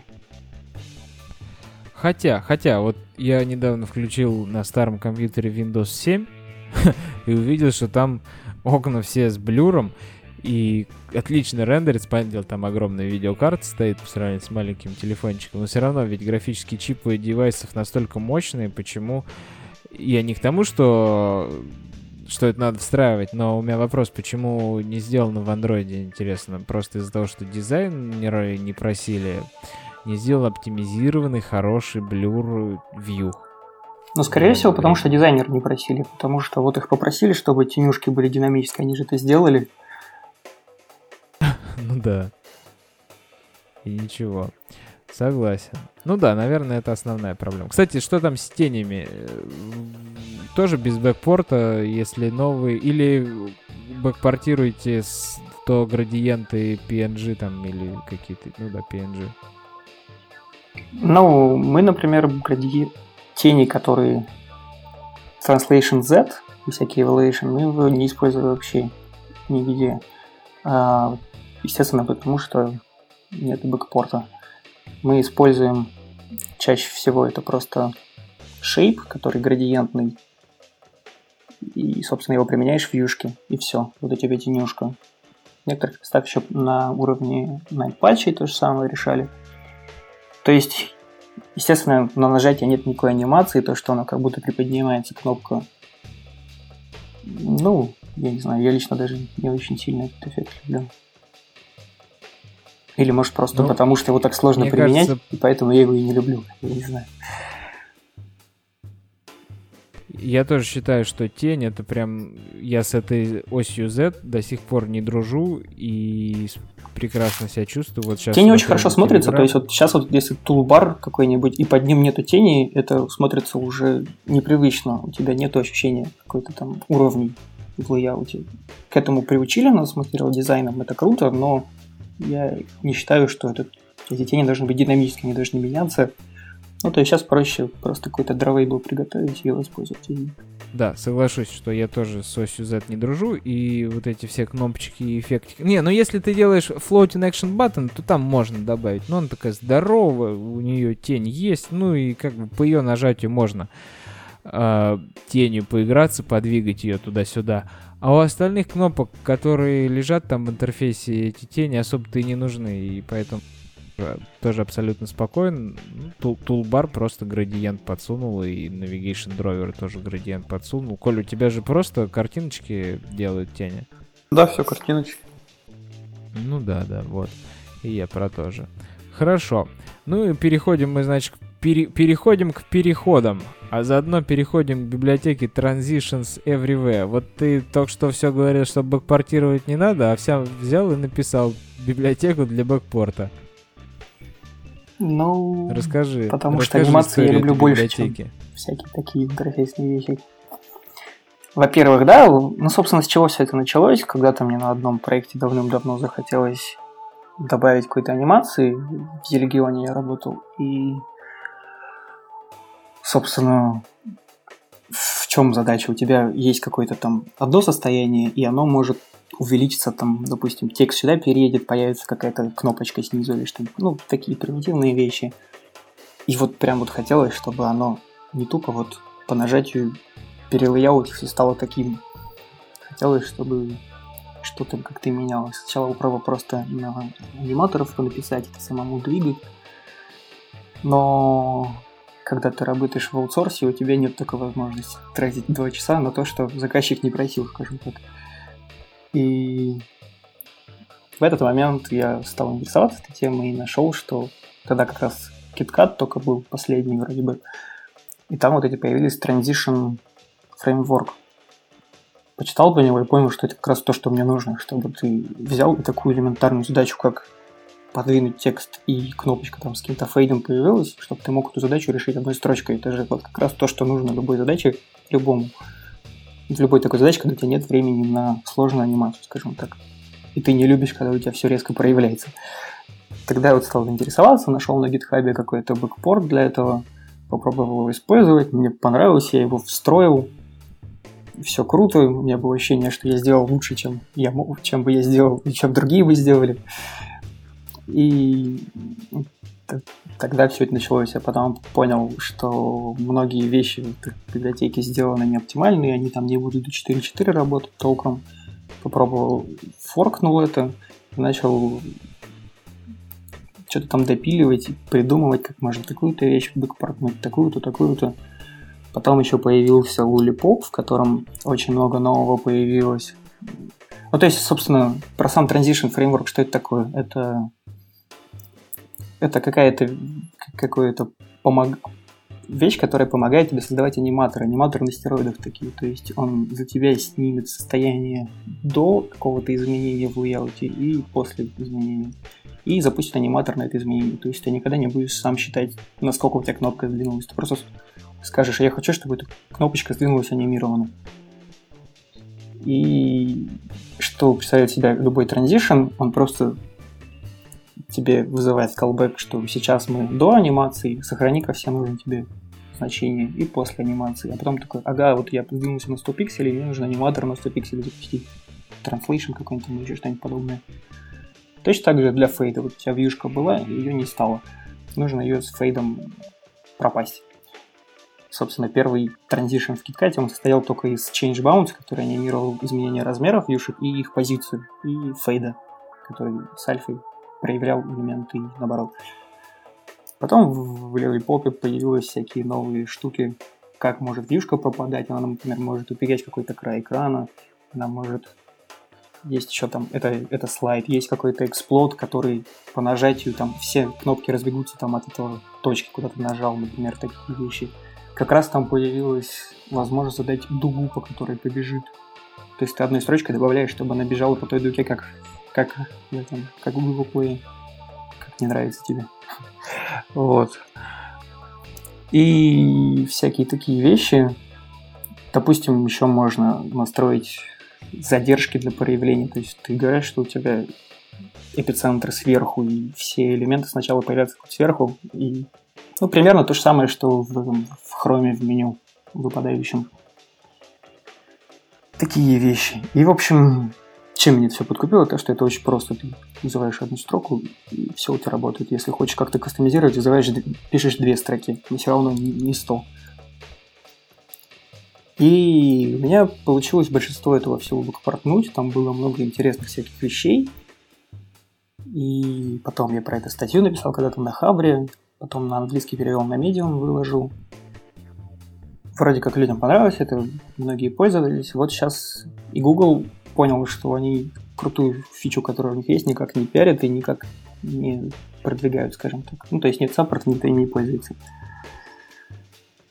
То есть круто, вот у них появился саппорт, саппортная реализация транзишенов, но еще довольно рано ей пользоваться. Почему? Во-первых, потому что они бы портнули как раз только ту часть, которая появилась в KitKat, то есть элементарные фейды и сдвиги. И еще в нем есть некоторые баги. Я вот вчера сидел и разбирал, как оно работает. Хочу написать маленькую статейку, просто разницу моей библиотеки этой, чтобы было понятно, и там баги завести в трекер Google, чтобы фиксили потихоньку. А, вот. Крису Бейнсу пришли письмо, скажи, чувак, посмотри мою библиотеку, я уже решил все ваши задачи, не, не делайте с нуля. Скопируйте. Но они не могут его просто скопировать, у них немножко другой путь делания support lib. То есть, как они делают? Они делают, чтобы до 4.4 запускалась бэкпортная версия, а после версия из фреймворка, то есть такой в раппер пишут. В моей везде а запускается скопированный код, скажем так.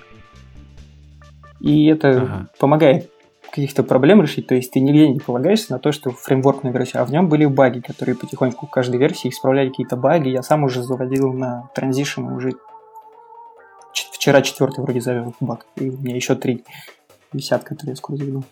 А, просто я прям сижу, когда только появляется, я смотрю код, смотрю, что они изменили, и нахожу ошибку, я им сразу завожу, другим-то все равно. Вот. И, например, когда не будет работать саппортная либо для транзишенов. Например, есть такая штука, как suppress layout. Это когда ты в view-группу говоришь, что следующие изменения в твоем лейауте, ну, то есть, когда вызовется request layout, пока проигнорируй, я пока сам. И потом опять вызываешь другим boolean параметром, и после этого он уже будет layout. Ну, то есть, ты останавливаешь layout на какое-то время. И вот это они не бэкпортнули, потому что это, правда, сложно бэкпортнуть. И самый простой пример, там есть дефолтная анимация, это чтобы у тебя что-то с фейдом пропало, и потом подвинулась кнопка, там, допустим, на новое место. Если запустить сейчас саппортный либо, то у тебя кнопка попадет, потом то, что было ниже кнопки, оно дернется там на несколько доли секунд. Ты если увидишь такое неприятное дергание, и только потом оно поедет куда надо там, то есть в фреймворка версии этого не будет, там в транзишенах это не будет в моем. Я это бэкпортнул довольно хитрым способом. Там можно... Есть такая штука еще, как Layout Transition, которая с 4.0 появилась. Слышали? То есть она тоже какие-то... Это прошлая версия транзишенов, видимо. Они пытались дефолтное поведение для фейда сдвигов еще внутри view, view группы. Там можно было указать туда какой-то layout транзит, который на самом деле ничего не делает, и он не дает layout вызываться, а потом я его убираю. Такая хитрая штука, которая позволила добиться того же эффекта. Или, например, еще интересно, как они решали с фейдом проблему. В 4.4 появилось такое поле, как есть set alpha у вьюшки, есть set transition alpha. И на самом деле они потом просто перемножают эти две цифры и получают финальную альфу. Естественно, до 4.4 такого нету, и они просто вызывают сет альфа. И если у тебя, например, есть какой-то уже текущий альфа, она просто передрется и потеряется. В своей библиотеке я это пытаюсь посчитать заранее. То есть, если у тебя сейчас такая, то надо перемножить, потом правильно проставить в конце. Если она перезапустится, надо это вернуть. Там довольно хитро, без этого всего получается, но это работает. То есть, подобные такие вещи. То есть, да, саппортная либо круто, что она появляется, но им еще долго ее допиливать, чтобы не было багов, чтобы она предсказуемо работала, как все от нее ожидают. И, собственно, они вернули только половину, то есть первую часть. Но вообще транзишн крутая штука, мне очень нравится, она экономит время, я ее везде продвигаю, и многим нравится. Так, транзишены, значит, это не про переходы между activity, как можно было подумать вначале. Да, да, да. Это очень это популярно считать, вообще что просто только для activity. А, но, а ведь аниматор сет. Ведь аниматор сетом только упрощает тебе жизнь то, что не нужно описывать много-много мелких деталей поведения. Ну да, ну фактически у тебя гораздо чаще происходят изменения внутри одного activity все-таки. То есть ты, как, у тебя какой-то блок появился, когда ты что-то с интернета загрузил, или у тебя, допустим, там ошибка появилась ниже текстового поля. И все вот эти изменения, которые просто изменяют все на твоем layout. Что-то может сдвинуться, что-то может появиться новое. Не знаю. это все можно анимировать просто без проблем, просто одной строчкой. Раньше ты просто делал set visibility, там, новый. Сейчас ты можешь вызвать transition, потом set visibility. Никаких особо накладных расходов, но это выглядит приятнее. И это, собственно, основа материал дизайна, то, что у тебя каждое движение не просто для того, чтобы я крутой, у меня есть анимация, а чтобы объяснить э, переход, чтобы ты понял, что эта кнопка та же самая кнопка, которая была до этого. Просто она переехала, потому что появился новый элемент и все вот эти вещи. Как ты говоришь, что круто, когда там от пальца все подвигается. То есть ты нажал, и из него что-то вышло, или там... Ты всегда этим просто объясняешь, что происходит в твоем лейауте. Угу, угу. Ну вот, так иногда же используют переходы э, между activity тоже различные. Ведь Material Design, вспомните, когда была презентация два года назад, представили вообще о том, что будет у нас новый дизайн. И вот этот ролик с красивыми переходами. Ведь там такой акцент был на переходах от одного экрана к другому. Как там Google Play Music-то, который до сих пор так не делает. Все кнопочки что-то там откуда-то повыпрыгивали, повыскакивали, повылезали. Подвинулось все. Списки вот эти с доскролливающимся элементами впоследствии в конце анимации. Ведь так же все равно никто не делает. Но да, это, это очень сложно делать. Так, так, не, так не делать, потому что это все тормозит. Потому что это Android, который тормозит. Ним ты фиг сделаешь анимации, которые работают плавно.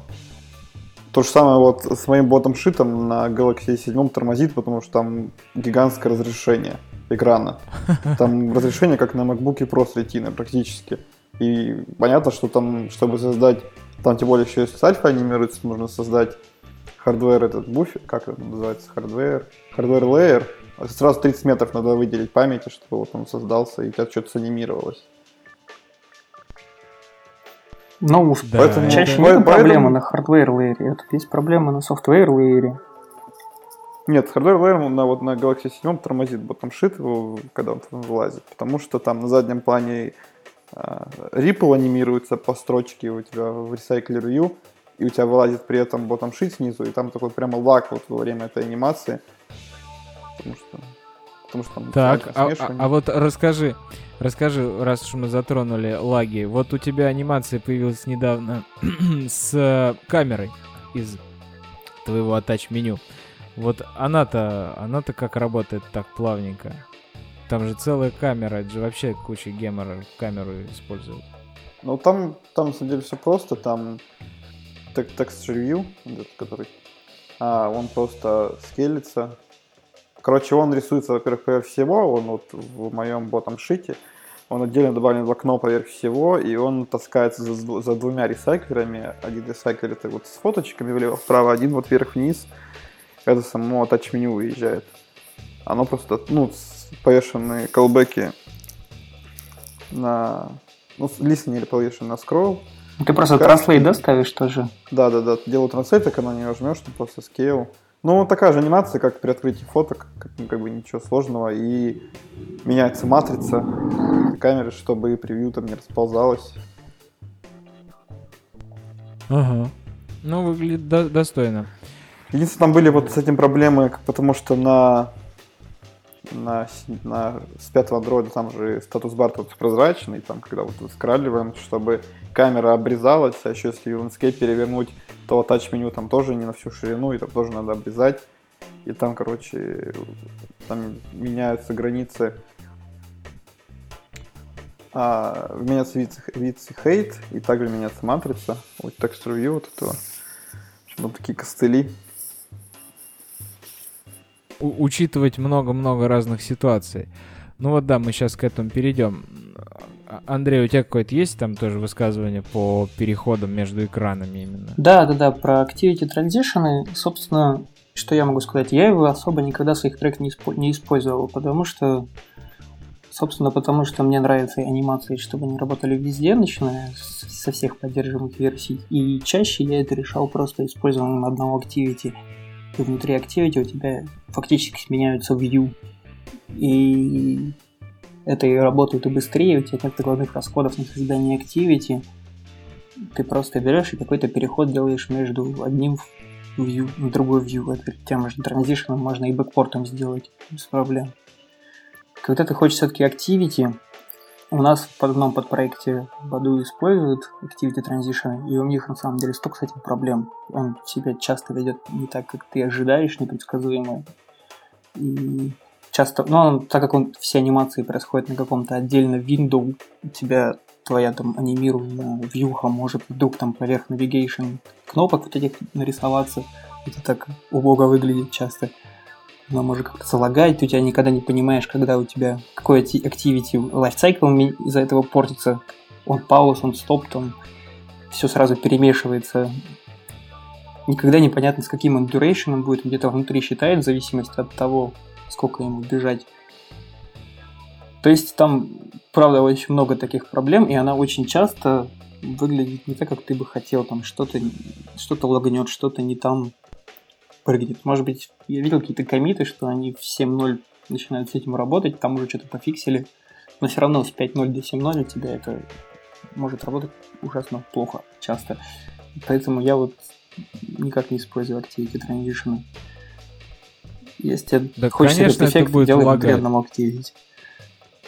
Конечно, это будет лагать, потому что представь, сколько всего инициализируется, Да, там да, да. активити целое создается, еще надо, чтобы плавно анимировалось. Там же не будет разделения на все, в потоке. Все в UI треде будет делаться, и, конечно, все будет тормозить по-жуткому. Просто если он работает Да. плохо, зачем так делать?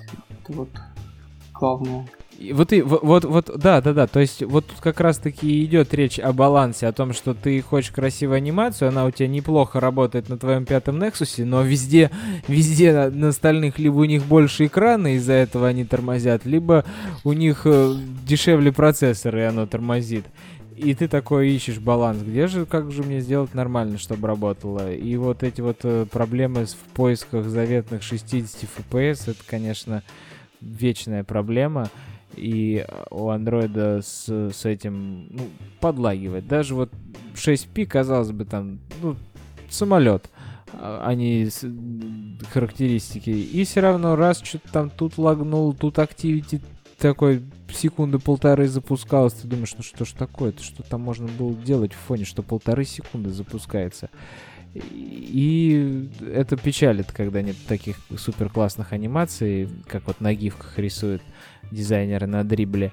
А- А получается не, не так красиво, поэтому нужно быть очень осторожным. У меня есть коллега, он до этого работал в Тинькове, и когда я им прихожу, говорю, глянь, какую анимацию я сделал, давай запилим в продакшн. Он вспоминает всегда, у него одна история, это его тестировщик, коллега, с которым он работал, который вот какую бы анимацию тупую в лоб, просто линейный переход бы он не сделал, все равно этот тестировщик найдет такой кейс, когда она зависит посередине, исчезнет, попадет не туда, или что-то с ней пойдет не так. И вот это действительно, это правда. Ты думаешь, ну все, классно, сделал супер анимацию. А в итоге бах, и она где-то зависла, где-то не так показалось, при повороте что-нибудь не доигралось. И очень-очень опасный инструмент, который часто красота не стоит тех возможных багов, которые она может породить. Хотя, с другой стороны, если он там не докрутится, ну, перевернет человек еще разочек, перезайдет, покажется. Как при этом такая- всем все равно в Тинькове очень много анимаций. Да, я не знаю, какой, в как- о каком речь проекте шла о банк-клиенте или еще каких-то э, субпроектах, у них там приложение 7, наверное, 5. Вот, но да, они анимируют нормально и как бы не стесняются, и какие-то там кастомные запиливают. Ну, суть в том, что это нужно еще очень хорошо тестировать, чтобы как следует работало и не лагало. И не то, что не лагало, а даже просто раб- ра- работало, выполняло свои действия хотя бы и с лагами. Ну и отлаживать производительность тоже. Вот. Поэтому анимации должны быть в меру. Ну и не как пе- переанимированное тоже приложение. Я не знаю, есть ли, можете ли вы какой-нибудь там пример привести из продакшн приложений, которые слишком увлеклись этим. Мне что-то в голову не приходит, но я уверен, что есть такие, которые делают анимации ради анимации, когда пользователь... А, да как же, мы же вот в прошлом выпуске обсуждали, и даже на медиуме кто-то писал или где-то. Uber. Uber это вот переанимированное приложение. Там приходится ждать, пока доиграет анимация, хотя на сто лет бы и не нужна эта анимация. Не, ну зато какая она красивая, как-то на нее залипала на раз 10 у меня на повторе было. Но ты как, как разработчик залипал, ты думал, как же они сделали, какие молодцы. Обычному пользователю, мне кажется, ну, не, не сильно там вот допустим, это же, это же правда. Ну, то есть ты хочешь, чтобы было красиво, но иногда и чаще всего тебе надо, чтобы это приложение чертово решило твою задачу срочно, чтобы оно не тратило твой процессор на анимации, потому что у тебя разряжается батарейка, чтобы оно не тратило твое время на доигрывание анимации, чтобы оно просто сделало то, что она должна, не лагала, а моментально открыла, вот, допустим, когда ты хочешь расшарить, мне бы плевать там на анимации выезда, мне надо быстро расшарить. Понятное дело, что там лак не из-за анимации, там лак из-за того, что они собирают в манифесте инфу о всех приложениях. Ну, сделайте вы это заранее, закэшируйте как-нибудь. Но я не хочу ждать, мне нужно быстро расшарить, побежать дальше. И вот тут ну, вот этот вот баланс, на котором все должны аккуратненько гулять, он, конечно, высказывается. Ну, ну вот, про... кстати, уника... Да, да. Про это можно сказать, что, что да, естественно, анимация не должна быть долгой. И вот можно сказать, что когда-то там давным-давно в андроиде стандартный duration анимации гораздо дольше был. Сейчас там больше 250 уже никто не ставит. 200 миллисекунд, виду. И часто ведь тот же самый Uber, они в фоне запрашивают данные о водителях, например. И почему бы в этот момент не показать анимацию? Это ничем не хуже какой-то крутилкой на полэкрана. То есть я за таких анимаций, естественно, если когда у тебя есть данные, ты уже должен максимально быстро их показать. Ты не должен, ну, когда человек уже прям готов нажать, и ты ему некуда нажать, это плохо. Это ты мешаешь основному юзкейсу. Но при этом, смотри, сейчас уже какое время, сейчас очень много приложений, сейчас конкуренция, и вот просто делать свою задачу уже мало. Тебе нужно как-то запомнить, тебе нужно, чтобы пользователи хотели заново открывать это приложение. И те, кто какое-то там внимание UI или лучше UX, да, какому-то удобству пользователя пользования. Если этому уделяют внимание, такое приложение может выиграть дополнительных пользователей. Это, это правда, потому что когда, ну даже вот про Telegram, все, все, любого обычного человека возьми, спроси, почему. О, ну он так прикольно работает, такой а, этот, плавненький, все быстренько, так шустро работает. Шустро и красиво. Вот это пользователь действительно любит, и если ты не создаешь впечатление огромного монстра, типа Фейсбука, который делает кучу всего, но ты не знаешь, что он делает, да еще и медленно, то все, ты проиграл. А, ну, Facebook, конечно, не проиграл, но тем не менее его продукты сторонние типа WhatsApp и Instagram стараются быть быстрыми и моментально, и мессенджер даже, моментально работающими. И однозначно это должен делать каждый разработчик, делать упор на скорость отклика и на оптимизацию своего приложения. Но если действительно забить на все анимации, то пользователи скажут, чё, я в консоли писать не буду, дайте мне красивый интерфейс еще. Так что да. Вот. Наверное, если вам добавить... А, нет, ну, да все тут мы уже сказали. Ну что мы скажем? Про... Тут у меня написано в списке то, что старые андроиды и медленные девайсы. Ну, как бы э, максимально режать, резать версию, насколько бизнес это позволяет, э, конечно, можно или оставлять старые. А Telegram же вот, коль работает старый, который ты просто не обновляешь, или он API уже задеприкейчен, и к нему нет доступа, и пользователь со старыми девайсами не имеет права пользоваться мессенджером?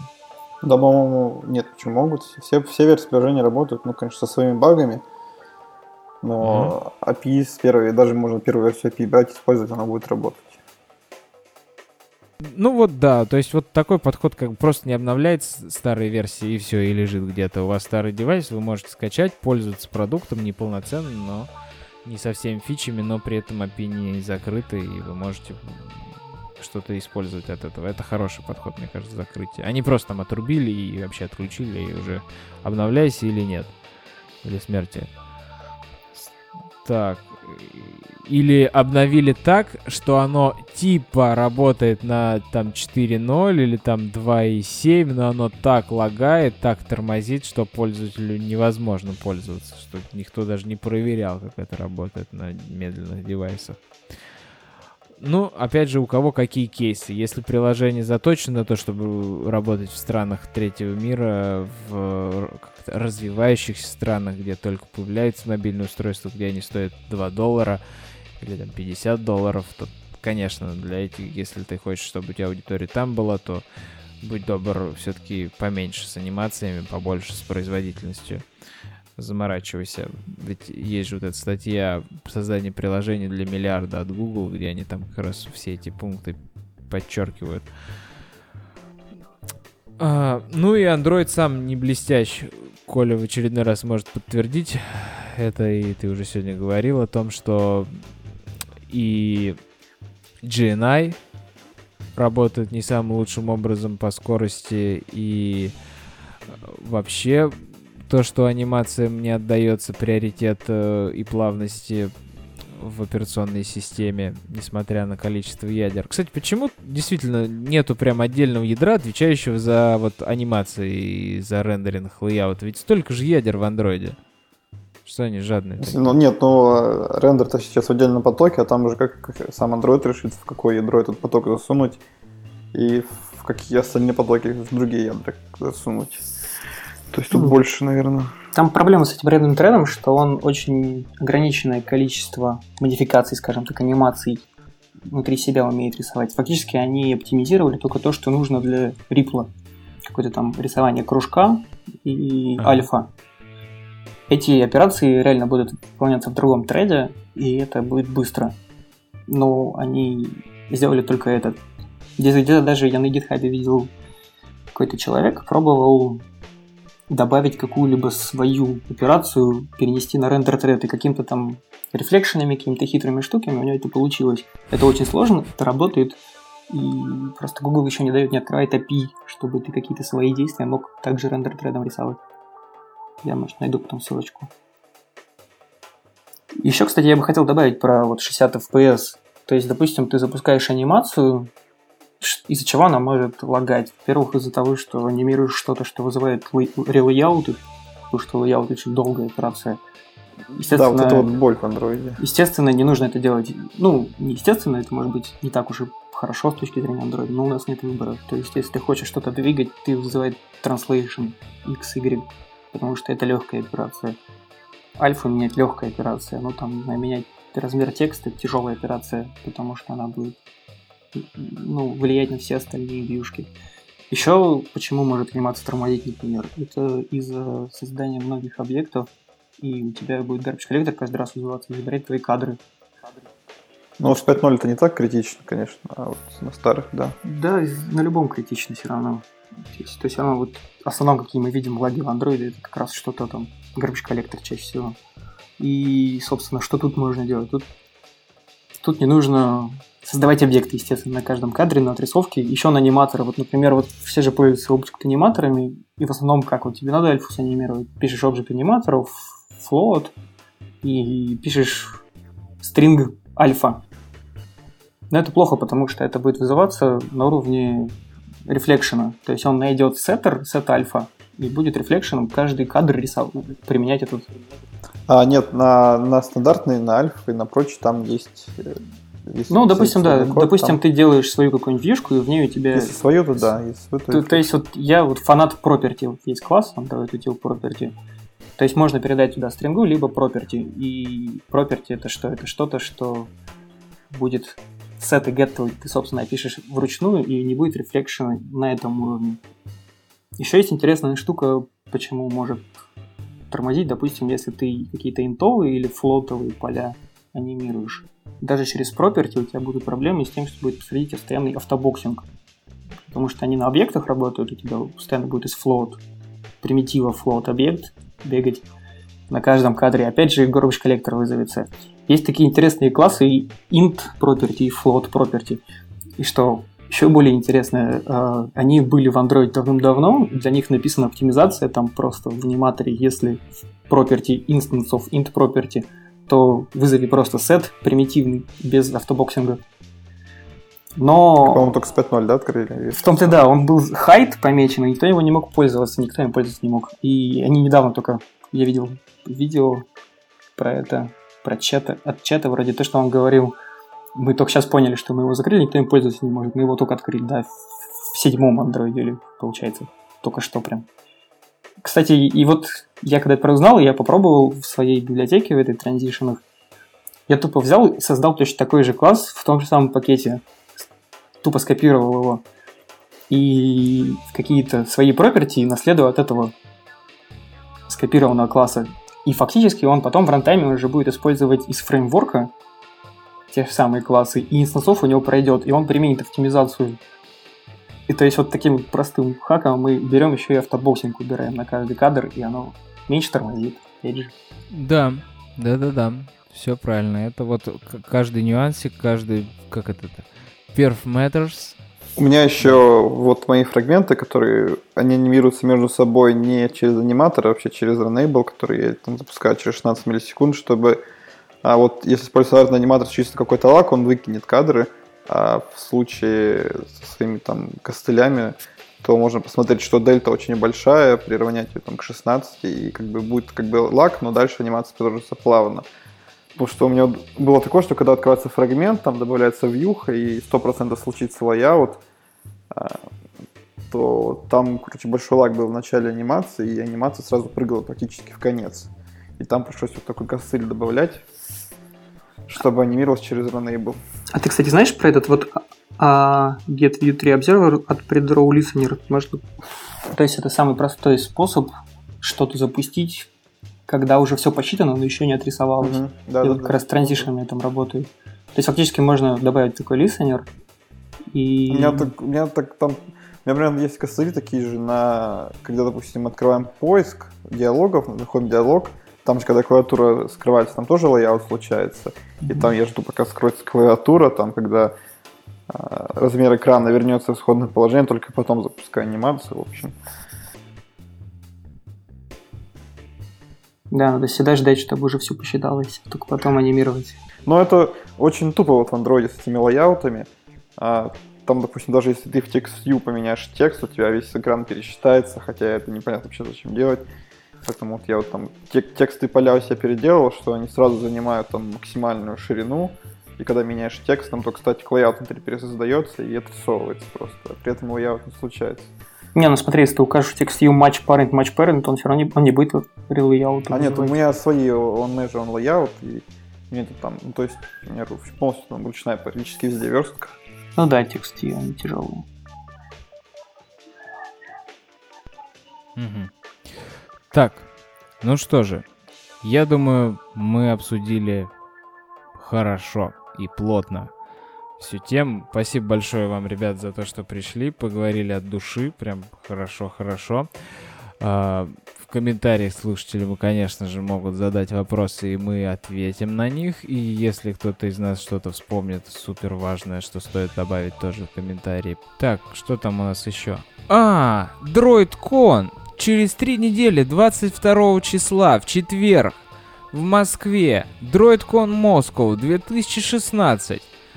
Там, между прочим, все участники подкастов, можно сказать, собрались.